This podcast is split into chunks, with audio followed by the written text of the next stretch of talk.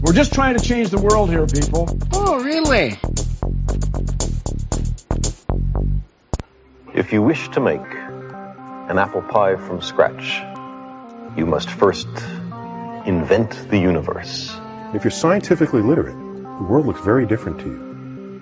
It's not just a lot of mysterious things happening. There's a lot we understand out there. And that understanding empowers you. If you base medicine on science, you cure people. If you base the design of planes on science, they fly. If you base the design of rockets on science, they reach the moon. It works. Bitches. Welcome back to O'Reilly Radio 166, recorded Friday, September 29th, 2017, where we dismantle the current events for your edutainment through mostly rational conversations that make you go, oh, really? I'm your host, Andy Cowan, with my usual suspect, Daniel Atherton. Welcome back, sir. Thanks for having me. And we're going to get uh, ass to Mars this time with a little bit of science here. Uh, again, we make mistakes, so if you find one, go ahead and let us know about it at a really radio podcast at gmail.com or phone it in at 470-222-6759. Also, uh, as always, thank you to our Patreon supporters, Donald Davis, Melissa G., Henry, and the Dan- Daniel Duncan from the Problem Addict podcast. Thank you very much. All right. So, uh, this week, in fact, today, was it today? It was earlier. Uh, it was one of these It days. was today. It actually was today. Okay. So, uh, SpaceX CEO Elon Musk, um, he's got some plans. And he's he's well known for having these weird plans, uh, you know, fl- electric cars and solar roofs and spacecraft and all sorts of things. Well, he's expanded and updated his vision for Mars colonization. So I think that we haven't really done kind of a deep dive into Mars colonization. No. Uh, we have touched on it fondly. we, we have frequently said, uh, as our, our, our favorite uh, foiled fellow likes to say, we need to get our butts off this rock. That's right. That's right. Uh, uh, David O'Connor and O'Connor's House of Tinfoil Hats definitely um, definitely says that we got to get off this rock.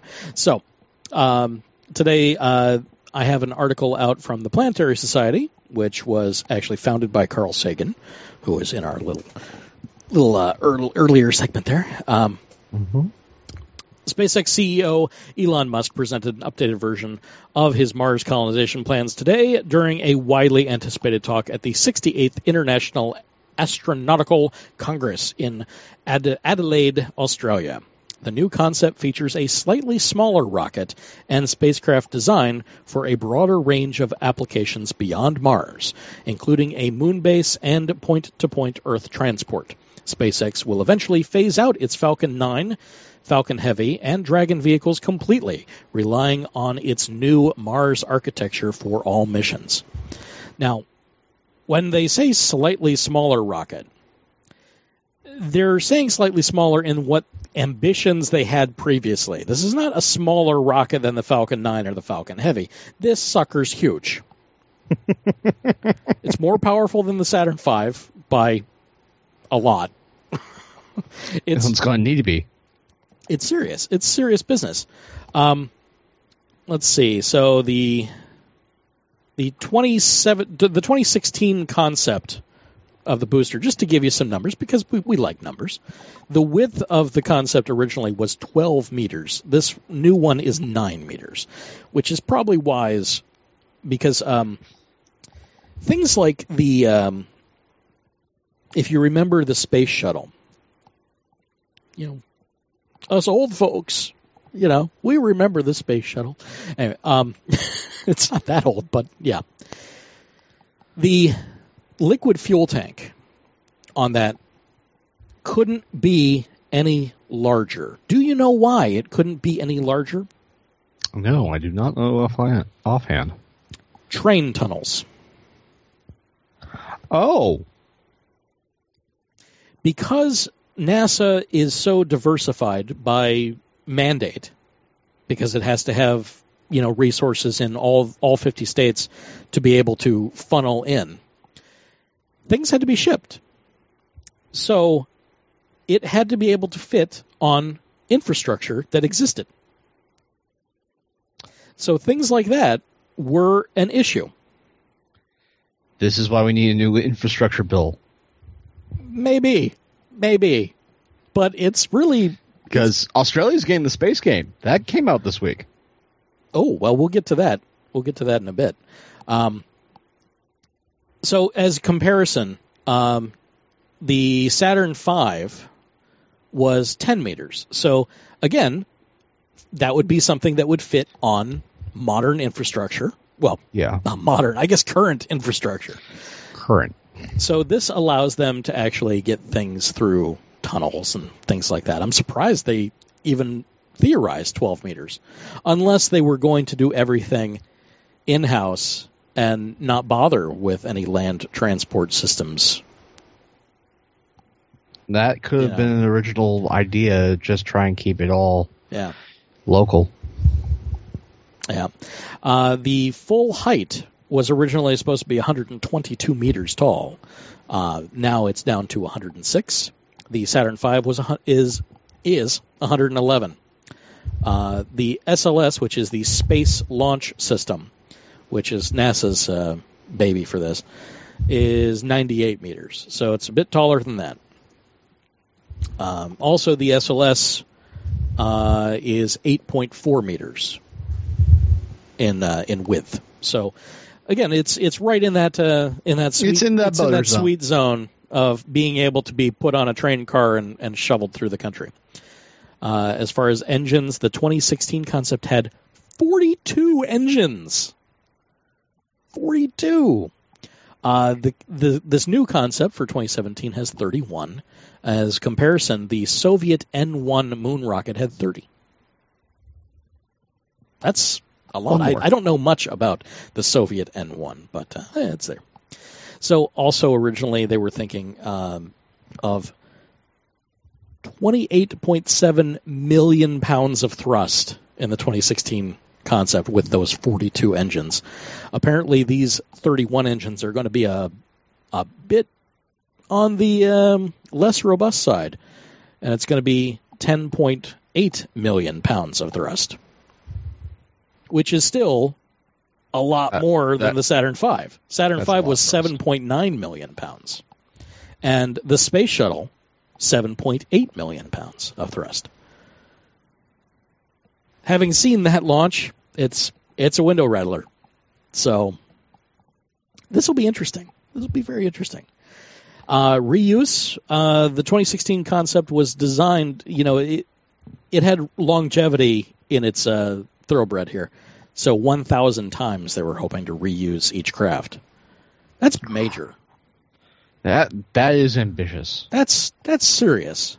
And I think that they might be able to get at least 100. Because I mean, look, look at what they're doing with the Falcon 9. They've got that as a test bed for all sorts of new technology and reuse. They've already changed out the directional fins for when they come in for reentry to um, uh, cast titanium, I think it was. Be- and they didn't bother to um, uh, paint them because they got so hot it would just dissolve the paint. Yeah, what's the point? Yeah, there's no point. So yeah, some some interesting things. Uh, they have not specified any longevity for the 2017 concept, but apparently the uh, Space Shuttle Discovery launched 39 times. So, well, there's some data for you. Yeah, but that was also a big, expensive refit every time. Yeah, getting the ceramic panels and everything just a okay. Yeah, it was all because of the way it came back. That that was really the problem. Yeah. yeah. The the brick. Yes, the flying brick, the slightly aerodynamic brick. Uh, as far as transport, they got the same number of people. They want to carry 100 passengers. 100 people on board each one of these. So that that has remained uh, consistent. Well, they're um, guaranteeing more leg room than they can find on most U- U.S. carriers. I don't know. I don't know. Apparently, there was something like 40 cabins because, again, you're going to be You're going to be in this thing for yeah, you're going to be in months. a while. Yeah. You're going to be in it for months on the way to, to Mars. Six to nine, depending on how how they're doing it. Yeah, well, they're going to do it on the closest approach. I think they were only talking like up to four months. So they mi- they might be talking about a a, sig- Wow. a significant um, acceleration. That that's punching it. Yeah, and we'll, we'll get into just how they, they plan on, on doing things like that too, a little, at least a little bit.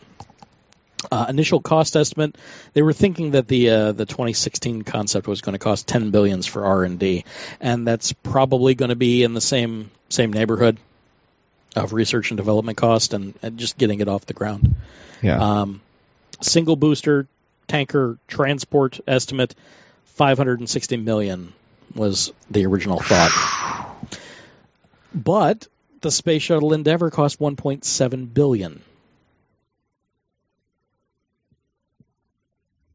So, it's in the ballpark.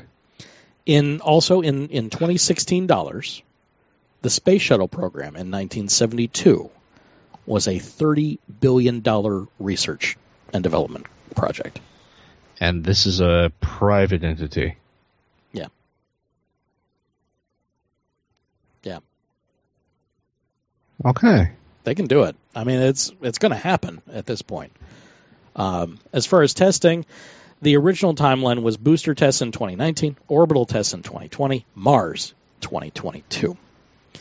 Now, I want to give context to that number because I did a quick little look, and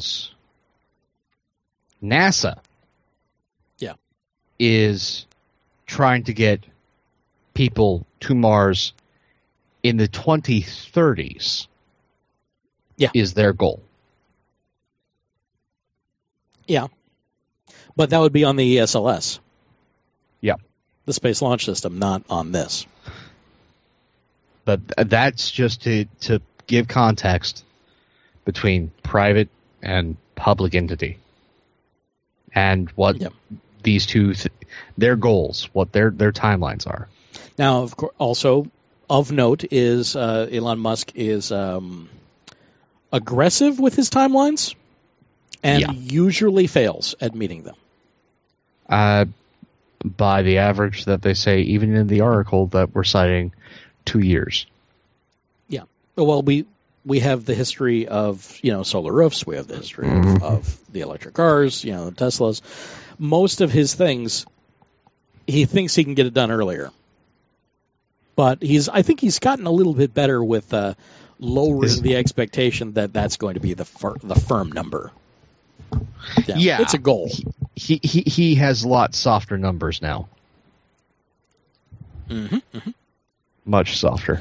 By the way, this is uh, leaded coffee. This is this is some stout stuff. Okay, all right. Lots of Kahlua. That's good. Okay. Um, but now the the new timeline. Uh, they want two cargo landers on Mars by 2022. So that would be the supply missions. To have stuff set up there. Yeah. And then they want four landers, two of them crewed, by 2024. So they're putting, by this, 200 people on Mars in 2024. Yeah. That's uh, seven years? Yeah. And if he's only two years off, that's nine years. That's less than a decade. That's that's crazy. You know, there are some people out there that have a five year plan. There are some people out there that have a ten year plan. My ten year plan does not involve another planet. But It for might- our Tony Stark, it does. It might involve another state, but you know, it does not involve another planet. So I'm um, I'm I'm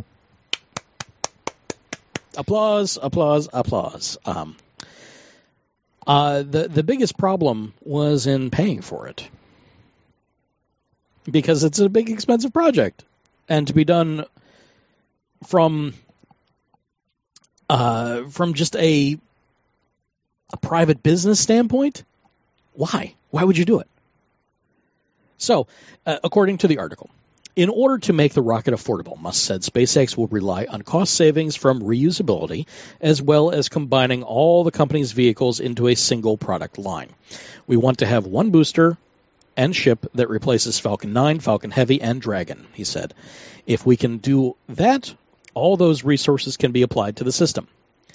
Musk said the tar- the larger transport ship would enhance the company's core business offering, launching satellites. Um, eh, well, that that is the core business, launching satellites. Yeah. Uh, he showed off an artist concept of the Mars craft, deploying a supersized version of the Hubble Space Telescope into Earth orbit, and also said the transport ship could capture defunct satellites and other space debris for return to Earth. Which is a giant market. That's huge. That's huge, and nobody else is really talking about that uh, except for uh, college kids with some crazy ideas about netting things and, Yeah. and bringing them into lower Bringing it, bringing them down with the nets and guiding them so that their impacts are typically in a ocean. Yeah, it's it's getting bad up there. Uh, I mean, most of the stuff will will break up and burn up on on reentry because it's small enough to do that. Yeah, but Uh, the problem is that it's in an orbit that is stable enough that that's not going to happen for a really long time on its own. and it's getting cluttered up there. And then you end up with the the possibility of, I think it's called uh, the cascade, where if one breaks up, it breaks up into a thousand pieces or something like that, and then those thousand pieces are then capable of breaking up other things into another thousand pieces, and then you have this this exponential expansion of space debris, bringing down horrible things, making low Earth orbit and just Earth orbit uninhabitable and untransitable.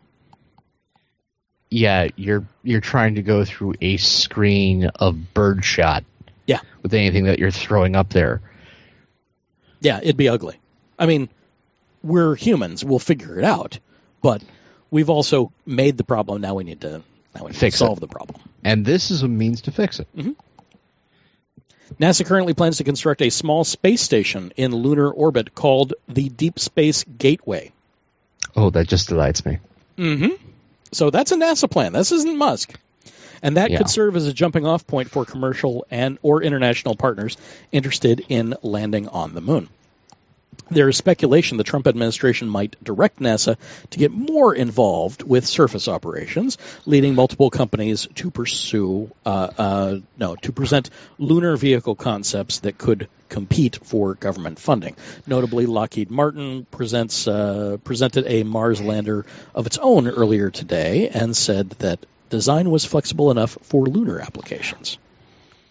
And we've talked in the past that. Um, Blue Origin, which is Jeff Bezos's uh, private company, Yeah. is really gung ho on the moon and having people live both in low Earth in in Earth orbit in space and on the moon. And there's tons of reasons for it. Yeah, absolutely. One, just there's stuff that you can do in low gravity and zero G that you can't do in gravity.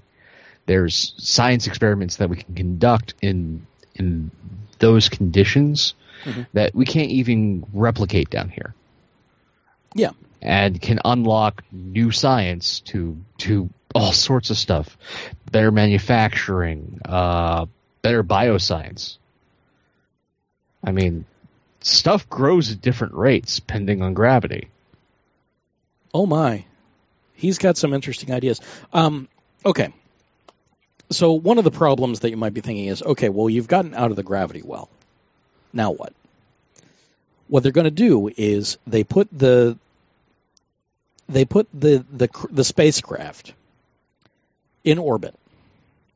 Then they land the booster, and they refuel the booster, and they send it back up and it transfers the fuel back to the spaceship.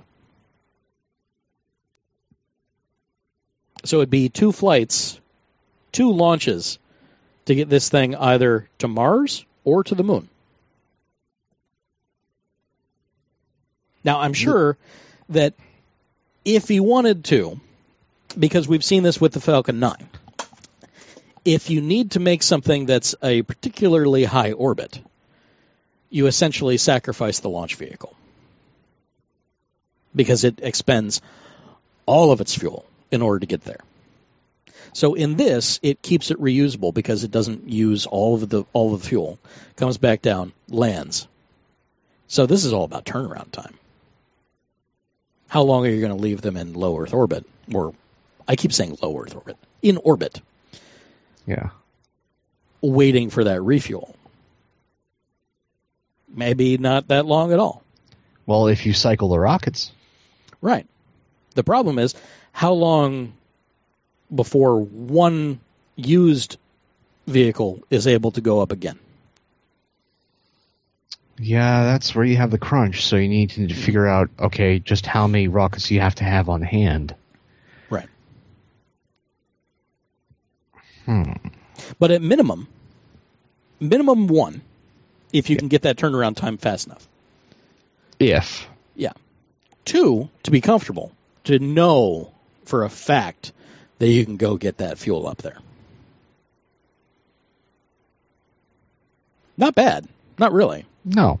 In the grand scheme of of Elon Musk land. You know, pretty good. So uh, he said that a single tank of fuel delivered in Earth orbit would be enough for the transport ship to travel to the lunar surface and return uh, without any surface mining. So this is all about just using the resources that we have on hand, not inc- not completely developing a new industry off planet. Which is good to to have that plan. And finally, a wildly ambitious revenue stream for the project could be point to point Earth flights. SpaceX released a new video depicting a 39 minute passenger flight from New York to Shanghai. There would be a market for that. I don't know. I don't. I don't know that there really would be. I mean, No. th- there wasn't really a market for um, Concorde? for the Concorde. Yeah, Th- They're not enough to keep it alive. not enough to keep it alive. As a, a supplementary revenue stream, Maybe. Maybe I don't know. where where you have a seasonal window where you do these.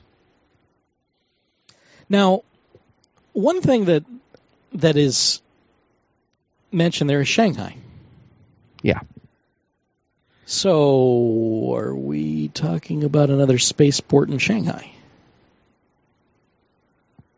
that SpaceX will use? That is a good question. Because I'm just, you know, okay, well, let's let's take this to the next extent. Let's ask those those hard Okay. questions. It's like, okay, so you want to go from New York? So wait, we're going to put a spaceport in New York, New York, and we're going to have put another one, in. in Shanghai. So how many spaceports are we talking here? How many ports across the globe are you going to have in service? Right. Where are they located? What's the infrastructure? I mean, New York is is way up there on on latitude, which is not the best place to to launch from. But it, I guess it wouldn't be bad if you're going to do a hop across the pole.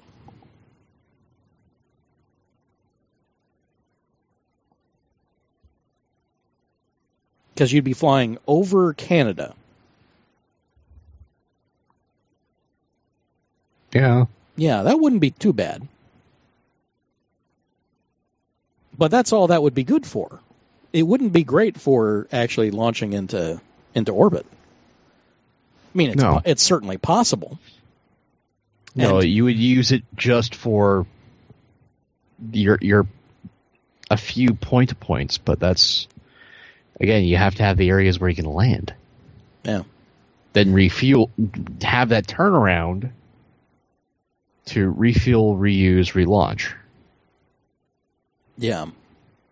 Now, it, it could also be interesting because they, they also do have plans for a moon base as well. So they're they're trying to cover all the bases. So not only all the bases, all your bases are belong to us. They they've got the plan for having the moon base, above and beyond what NASA or another company might do. So it's going to get really interesting in the next 10 years. Yeah. It's going to be fun to watch. It will be. It will be. Um, SpaceX's previous plan called for landing its first transport ship on Mars in 2022. The timeline gave today was similar to cargo landers in 2022. Four vehicles launched in 2024. Two of those would be crewed. Um, yeah, seven years. Says that's not a typo, though it is aspirational. So he knows he's really he's pushing he's it. pushing it. He's pushing it hard. Um, SpaceX is known for its overly ambitious timelines. The company uh, company's yet to be launched. Falcon Heavy was originally stated to fly as late 2013 uh, on average. So we're four years off from that. Yeah. So we'll see about how that is. But yeah, two years on average. Um, Musk did, however, note that the company was on track to launch up to 30 rockets in 2018. Half the world's missions, just about. Yeah. That's going to be pretty crazy. Fundamentally, the future is vastly more exciting if we are a space-faring civilization and a multi-planet species than if we're not, he said. Not wrong. Not wrong at all. Really hard to argue with on, on that. Uh, so it, it's an evolving concept. It's it's very interesting, and there's many that say that we shouldn't go to Mars at all. Why? Because it doesn't have an atmosphere.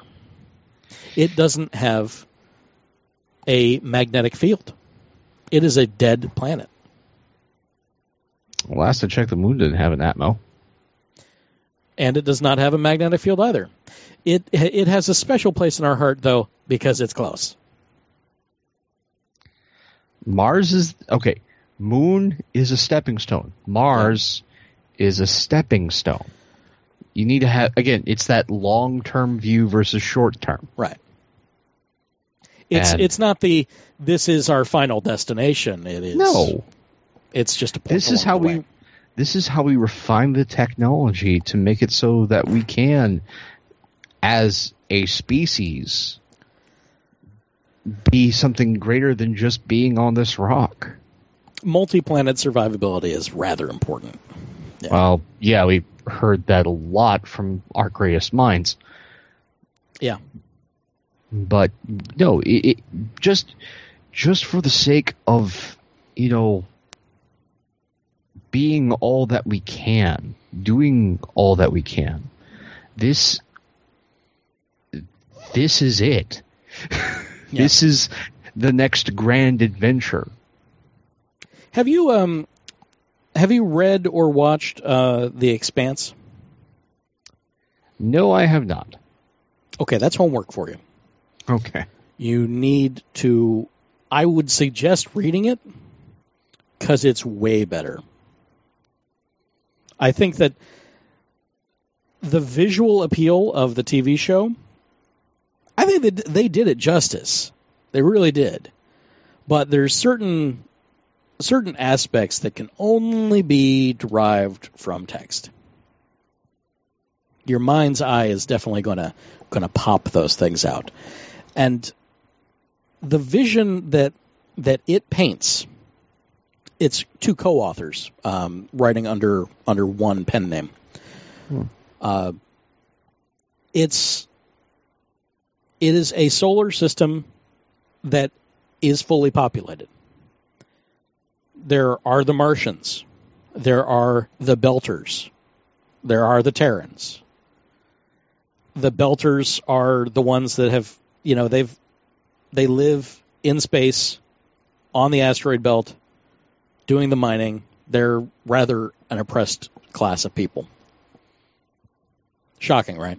Uh, the Martians are technologically advanced because they have to be, because that's what they're doing. They have the best ships, they have some of the best tech. They're trying to terraform Mars. Mostly they live in domes and under underground, but the goal is to terraform Mars, and they're working on it constantly. and there's um, giant greenhouses on Ganymede. You know, I mean, it, all of them. It's it's a a well thought out use of the solar system. And even the even the ships don't have artificial gravity; they're built for gravity under thrust.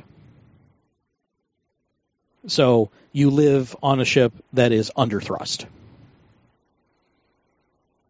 all the time. So it's only when you flip or you're in a station keeping orbit or anything like that that suddenly you're weightless. Otherwise, it's gravity as a percentage of thrust. It's really accurate, I think, in its kind of depiction of how we would do this. Hard sci-fi is good. Hard sci-fi is good, and it's got some some not so hard sci-fi elements too, which makes it even better. Um, and I don't want to give any spoilers, but just for the way that it depicts the action of the technology and how we live and interact with each other in space and on these planets, it is just amazing and really eye opening. You know, it's it's not Star Trek. It doesn't have you know the artificial gravity and the phasers and photon torpedoes and things like that. No, it's kinetic rounds and and some nasty things like that. Um, because that's Sir Isaac Newton is the deadliest That's in right. space. That's right. Yes, kinetic kill shots are bad news. Bad news. You Do not eyeball it. Yes. Actually, there there was a scene, um, in one of the later books, so you'll know it when you get to it. But in order to give the vehicle more thrust, more directional thrust, they fire up the damn railgun and use it as a point source. because that's what happens. It still has a kick. everything eh, for every action there's an opposite reaction in space if you launch something one way You're The- pushing the, other way. you're pushing the other way that's just how it works so you know even even by satellites great you know changing their direction on a planet you are stealing energy from that planet you are stealing the motion from that planet slowing it down infinitesimally but still you're doing that so those little things, you know, you got to keep all of that in mind in space, and it's some it's some really neat uh, neat hard sci-fi, and I highly recommend it. And it's several books, which I love the series and the sagas. So, and they're they're going to do uh, do more. I think it's uh, was it? Uh, ah, I can't remember the name of the author, but it's the Expanse series. Uh, it starts with uh, Leviathan Wakes, so I I highly recommend jumping in that as quickly as possible. It's great, and of course, uh, speaking of getting to getting your ass to Mars, there's um, Andy Weir's novel, The Martian, which is also heavy, heavy, hard science Yep. because he did all the calculations. All of it's accurate. You know, even some of the NASA scientists, you know, were calling him up saying, "How did you know that?" but he has he has a great story on how he wrote that book in the first place. He actually wrote it in public. So it was bits and pieces published to a blog essentially and then people would tear it apart and give feedback and corrections on how this was happening here and there and there and there. But all the all the things you that he has crowdsourced your science. he crowdsourced the science, yeah. And he did he also is just a huge space geek too and and actually did crunch a lot of the numbers and you know figured out when he wanted something to happen because of other story elements and things like that so he had to then figure out the orbital paths based on certain maneuvers that were done and it is all accurate the the big thing that is a gimme and it's no no big surprise. Mars does not have a significant atmosphere, though they will have dust storms that will rage on for an awfully long time. They're not like a dust storm here on the planet where wind has a lot of mass on its own. So Andy Weir, he has uh, Mark Watney, who's the main character, he gets into a, a dust storm on Mars and ends up getting hit with an antenna from a huge gust of wind in this dust storm. And it hits his biomonitor, and the rest of his crew thinks he's dead. But they've been given the evacuation order, and they have to leave, and they leave him on Mars.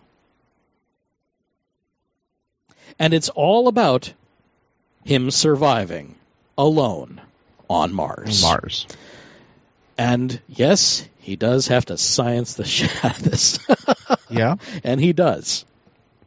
And he does. And it's great. Um, there was no end of the number of things that could have happened to poor Mark Watney. Uh, again, the movie was good. Matt Damon was good. But it did not capture the innate humor of the character.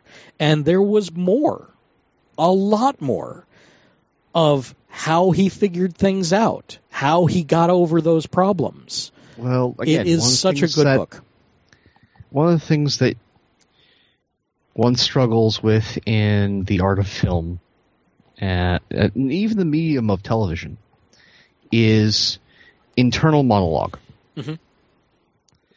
It is is hard to deliver internal monologue without hurting or damaging the suspension of disbelief. Oh, but wait.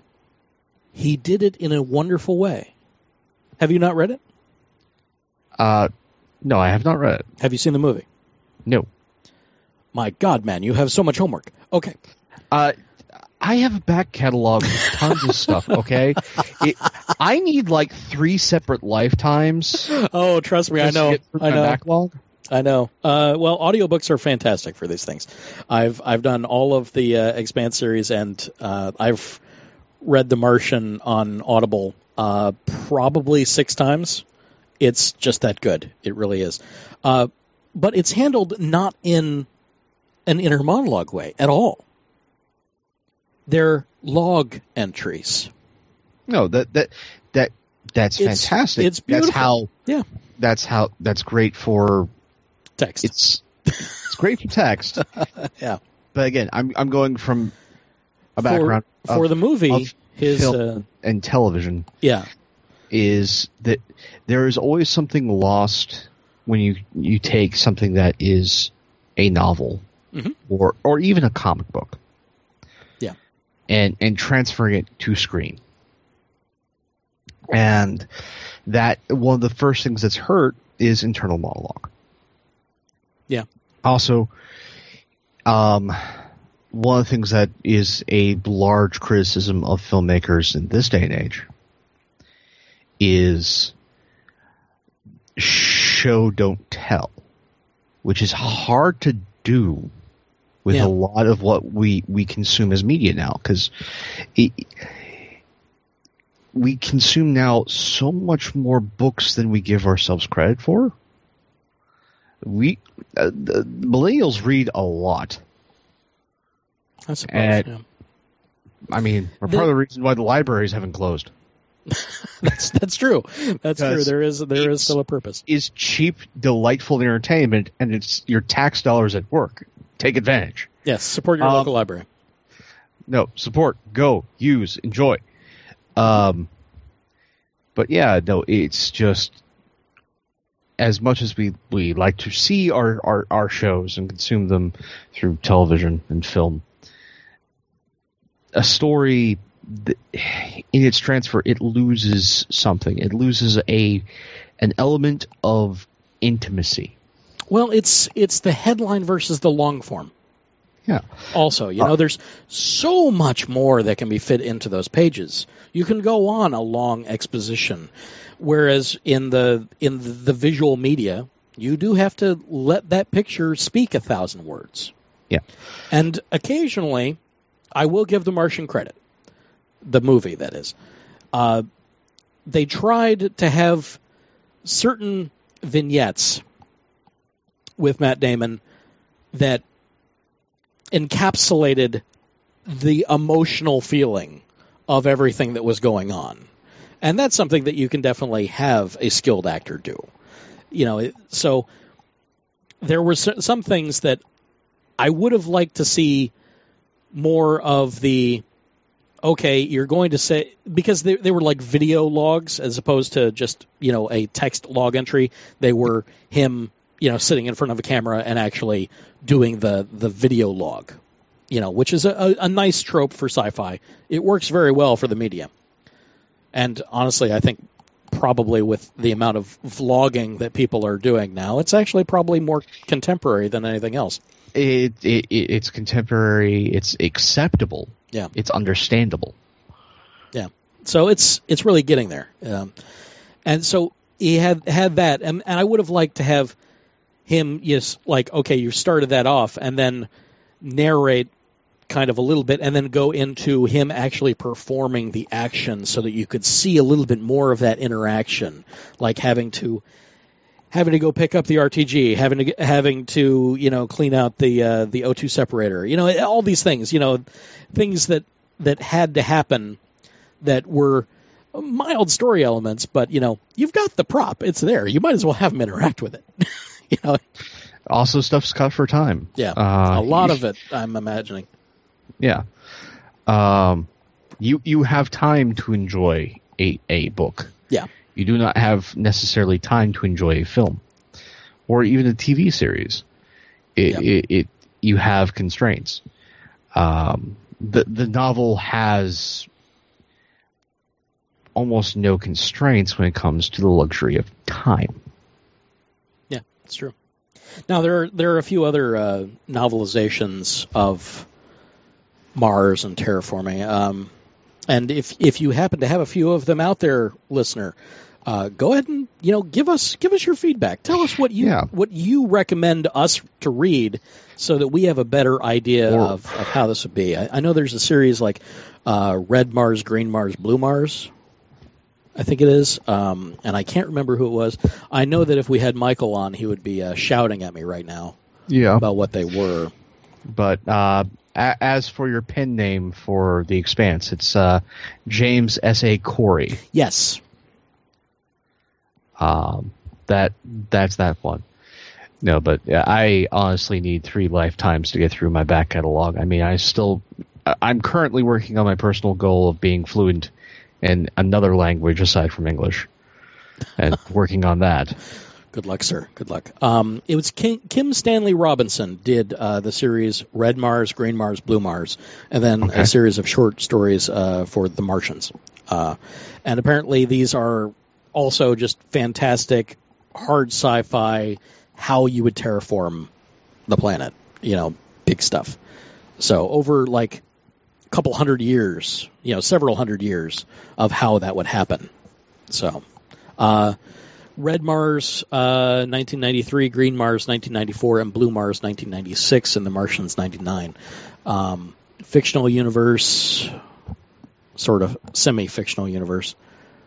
Uh, trilogy, da, da, da, eh. You can go look at that if you need to. But yeah, that's uh, Kim Stanley Robinson, Red Mars, Green Mars, Blue Mars. Not to be confused with something that Dr. Seuss would do.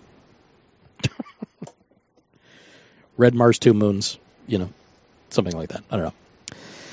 Oh, so we could probably go on and on about about uh, the way Mars would be. Um, I'm, I'm envisioning that probably domes on the surface would be hard. However, tunnels. Again, this is actually under tying, the surface would be best. Tying back into uh, Musk's Boring Company. Yeah and doing tests here in, in similar conditions, similar soil, similar weather, and figuring all that out. Yeah. He's really done very well with meshing all of his things together, you know, well, as building again, blocks. The He's solar really technologies good. are going to be key mm-hmm. for power. Yeah. Absolutely key. There's no there's no fossil fuels up there. It's what you bring with you. Right. Well, there so, might be fossil fuels, but you gotta find them. Yeah, you don't really have the luxury. There, there there's no gas station right there on Mars. Nope. Nope. Nope. Nope. Not at all. So, again, batteries. Mm-hmm. And maybe that's part of the reason why we're looking at Shanghai. Maybe. Maybe for the industrial base to continue. To, well, he's already got the biggest battery factory in the world. Yeah, but the technology is being refined every day. Yeah. And you know who's sitting on the one of the largest lithium deposits in the world? No idea. Afghanistan. It still has resources that the rest of the world seeks to plunder. Yes. Absolutely. so I from Alexander to now, what the hell is wrong with that? it's just in the wrong place, man. That's oh. all it is. Just caught in the middle all the time. it doesn't. It will never end. No, it probably won't. That's just how it is. Oh, so yeah. There's um, one of the other caveats that uh, that was given to uh, the Martian that Andy Weir just you know he had to he had this like okay in order for this to happen the guy's got to have a good spacesuit that he can get in and out of on his own and still have flexibility to do all these things.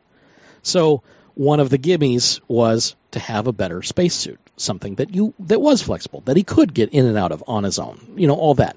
Yeah. What did Elon Musk do? SpaceX SpaceX has developed a better spacesuit along with Boeing. So those are there. I mean, we're we're oh. we're seeing the Fan- fantasy. Uh, yeah. It, it, well, I mean, the entire reason we have cell phones is Star Trek. Yeah. That's the entire reason we have cell phones. Well, it's it's one of the reasons. It's certainly the reason why we had a clamshell. The no, the flip the phone guy, is guys completely... who came up with, with the first cell phone technologies were inspired by Star Trek. Now, for yeah. me, and, and, me growing up, I didn't want a cell phone. I I wanted the the wristwatch communicator from Dick Tracy.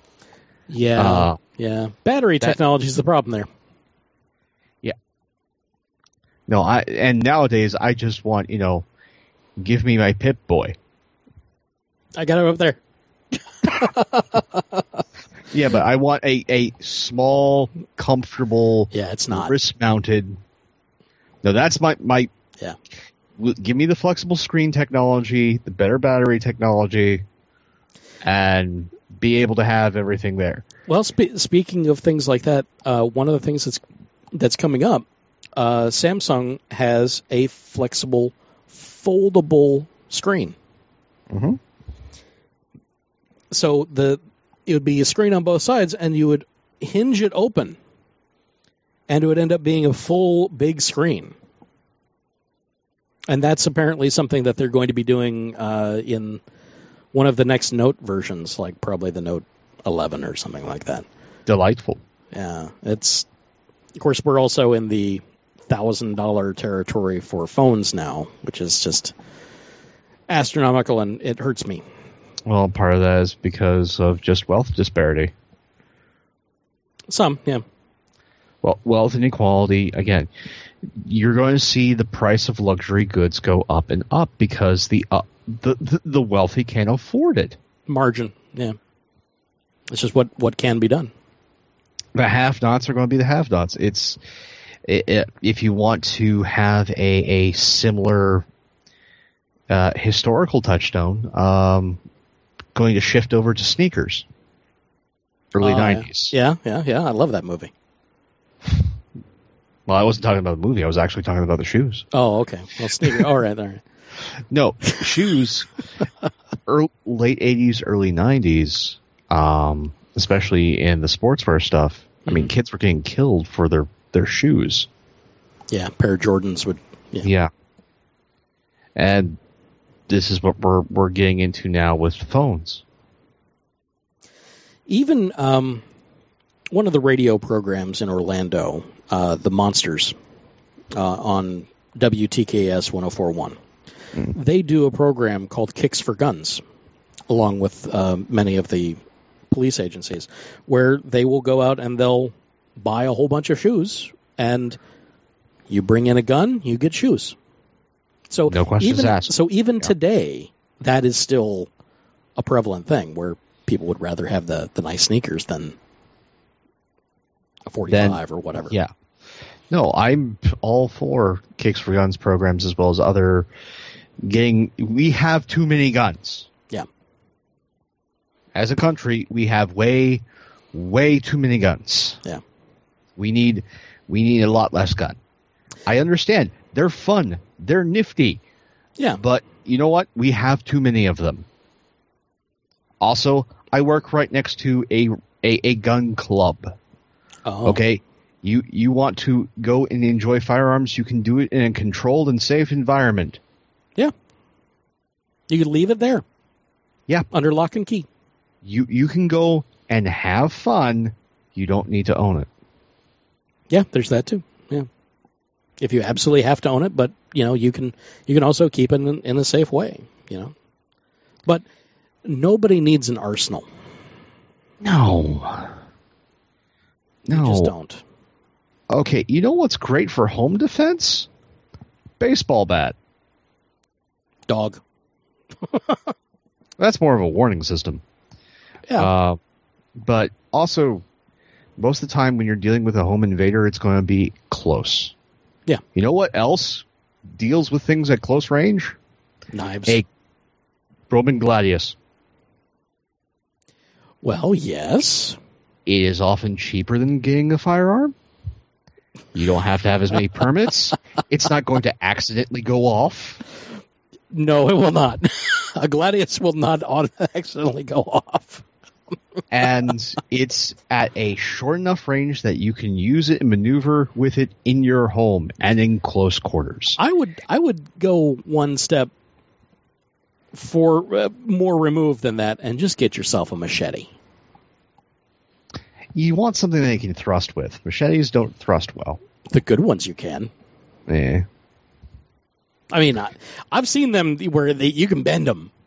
Those but those aren't the ones you want to buy. Typically, you want You want to get the ones where they're they're the straight up Bushmaster variety with the saw tooth on the back. Those No. got some rigidity to them. They're good. Uh, again, the for you want something that can cut and thrust in a home defense scenario when it comes to to some form of of weapon, or you can always do just something straight up bludgeoning. Baseball bat's perfectly good, Yep. but I know plenty of of markets for reenactors and collectors for maces. yeah, And a good mace, you know what? You don't have to worry about edge alignment. All you have to do worry about is actually hitting them. And you know what? They're going to run away. blunt force trauma uh, really is effective, no matter what. Yeah. And added bonus, you're less likely to kill them. Just maim them. Yeah. Well, that that's the same thing with the machete too. You're less likely to kill them, but if you're doing the, you know, parry thrust, then then you're looking at internal organs. Yes, And you're gonna I kill will them. Give you, I, I will give you that the machete is more than likely lethal. Well, it's Uh, less the it's l- it's less lethal than the gladius. The, the gladius is a, a more permanent solution, but if you feel the need for something that is going to keep you safe, and you want an alternative to a firearm, one, it's cheaper, it's easier to maintain, and it's safer for your home. yes, yes, but a gladius will also get you some looks. If you don't want looks, and you happen to live in, say, Florida, for instance, owning a machete not a big deal. Sometimes you got to clear out the brush. Nobody bats an eye at a machete. Hey, gladius is a beautiful thing to have in your home. It's a conversation piece. Yes. And can be a conversation starter and stopper, depending on the conversation and the quality thereof. But again, it is easier to maintain than a firearm. You need less permits. you can have it in your home, and Yeah. it is much safer. And you can even Ah. carry it around in Texas. Oh yeah, no, you can go full Highlander in Texas. Open carry. Uh. Absolutely. Open carry of swords. Yeah, because Texas is Texas. Well, when you can open carry firearms, you might as well be able to open carry swords. Might as well. Might as well. It makes sense. Trust me, as as somebody who wishes he had the money to collect weapons, not guns, I will I will love me some swords. I love me some pole arms.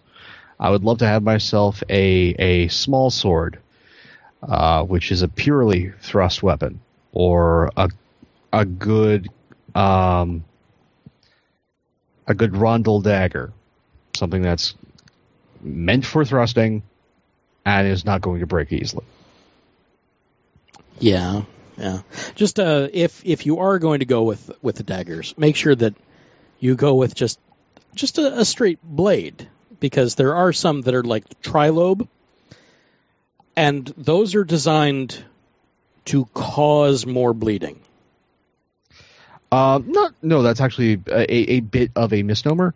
I've been doing a lot a, well, of. let me let me look. I'm looking at it from a law enforcement point of view. If you use one of those, it's going to go poorly for you. I, I because I, it is de- it is designed to create a wound that is difficult to stop bleeding.